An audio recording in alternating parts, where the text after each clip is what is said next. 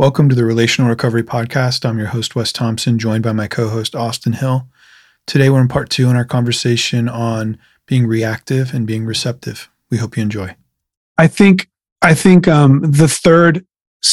first point is to assume that people are doing the best they can. The second point is to actively listen. These things are embodying what it means to be receptive rather than be reactive. And then lastly, it was already kind of in that list, that long list of active listening, but I just think it's worth making its own point that when we're being receptive, we're really aiming to understand before we respond.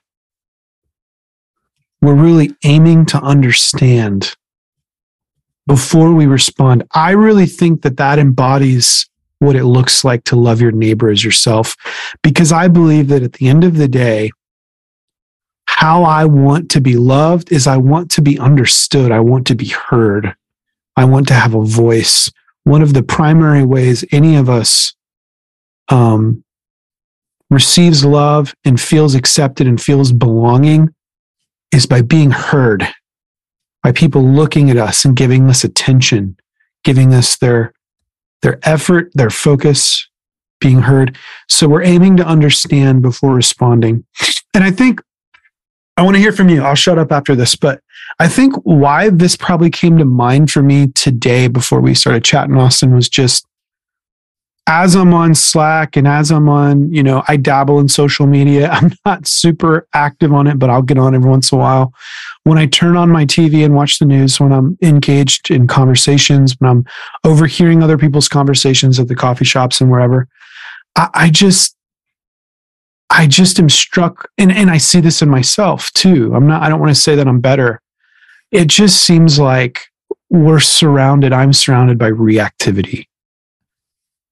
People jumping to assume the negative before giving people the benefit of the doubt, assuming that people are out to get them, not really listening to what others are saying, but just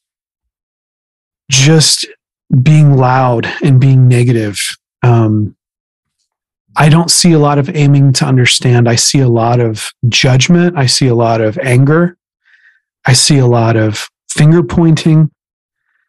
And, frankly, even, we work at the Refuge. I see this a lot in the Refuge community, even, unfortunately, whether it's myself, because again, I'm not perfect, but, or it's alumni, or it's just interactions with volunteers or staff, that we don't have a free, get out of jail free pass on this one. Like, we struggle with it too. Neither of us are Jesus. Yeah, neither of us are Jesus. And I think it's worth just bringing to the forefront that this is an issue, and this is something that we need to reflect on, I think, as a community. Okay, that's a long setup, but there you go. What initial thoughts do you have after hearing that for the first time? What really stands out to me is it highlights something that I very much resonate with, that I use as a basis or foundation to how I go throughout the world, or how I just walk through day-to-day life. And it's modeling this enemy love that Jesus talks about, because it's love your enemy as yourself, because it's really, it digs down deep into what is most important and kind of how we value ourselves. Because how we value ourselves is how we're going to value our neighbor. And that sounds kind of interesting, but when the Bible and when Jesus talks about love your neighbor as yourself, you really know yourself pretty well. Like, you understand your tics, what makes you upset, and you're aware of them. And so if that means that we're supposed to love our neighbor the same way we love ourselves, that means we need to understand our neighbor. It requires time. It requires us to be flexible. And the only way we're going to understand our neighbors, or just the people around us, is if we practice active listening. And then it's what attracted me back to Jesus when I went through the deep questions. Like, I think it's very normal for people who grew up in church to wonder if it's real.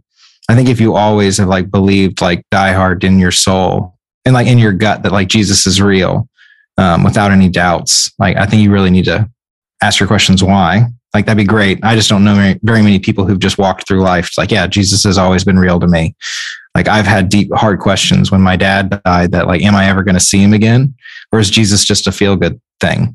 But and I'm saying all that because what brought me back to really own my faith in Jesus was seeing throughout history and even currently where Christians time and time again, the ones who follow Jesus are sacrificially loving, not just their neighbors, but those who are out to hurt them. Because there are people who want to harm you, but it's really, it highlights this way of living that Jesus calls all of us to, which is to not just love your neighbor, but love your enemy. And that's something that really separates, I think. And who we call our enemy is, it's not just someone like from a different country or a different neighborhood. It's, we create enemies really quick when we are reactive.